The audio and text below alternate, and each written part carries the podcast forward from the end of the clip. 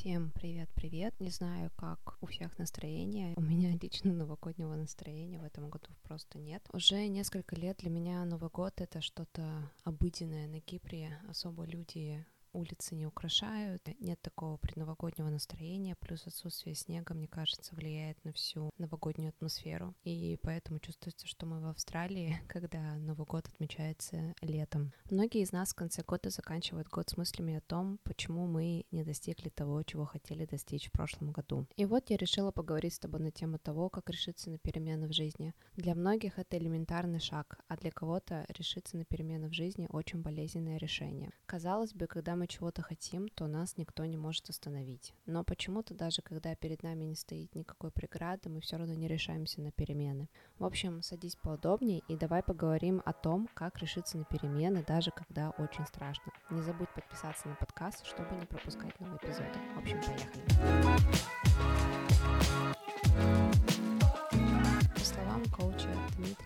Эснер. Первый вопрос, который нужно задать, если ты стоишь на пороге новой жизни, действительно ли я этого хочу? Необходимо четко понимать, откуда происходит желание, поменять что-либо в жизни, если это твое желание или желание, навязанное извне. Точно ли ты хочешь поменять работу, завести семью, переехать в другую страну, начать свое дело, или на тебя давит общественное мнение? Как правило, на этом этапе ты сможешь понять свои истинные намерения. Отсутствие мотивации что-либо делать чаще всего связано с тем, что определенные перемена в жизни тебе вовсе не нужна. Если же желание что-то поменять все-таки есть, а собраться ты никак не можешь, есть несколько техник. Первая техника — это визуализация. Я лично являюсь скептиком визуализации. Тем не менее, несколько лет назад, когда я смотрела на свою карту желаний, да, я такую делала, то представляла себе жизнь за границей. Почему-то в 13 лет для меня это было самое главное мое достижение жизни, к которому я так стремительно стремилась, и как бы так или иначе я это получила. Поэтому визуализация, на самом деле, она помогает просто представить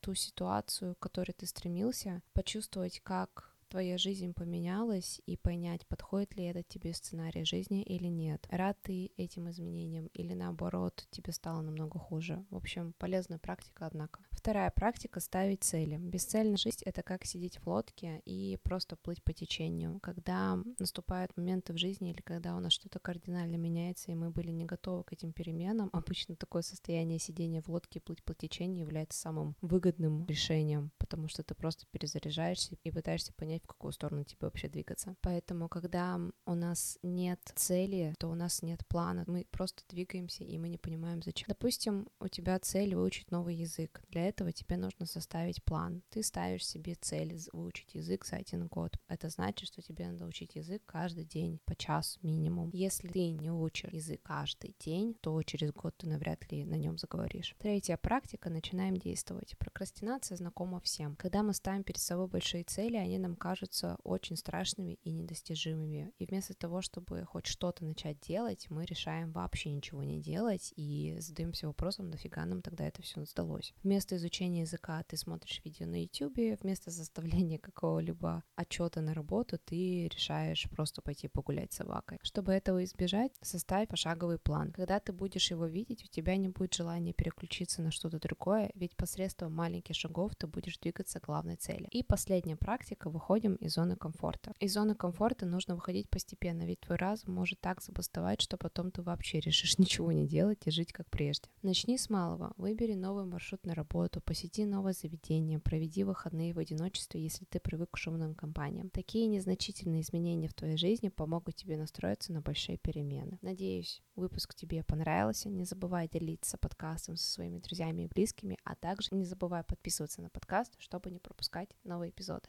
С тобой была Катя. Последний эпизод этого года выйдет на следующей неделе. Мы с тобой поговорим на такую интригующую тему. Пока что не буду тебе ничего рассказывать, раскрывать карты. Поэтому жди, подписывайся и увидимся скоро. Пока-пока. thank you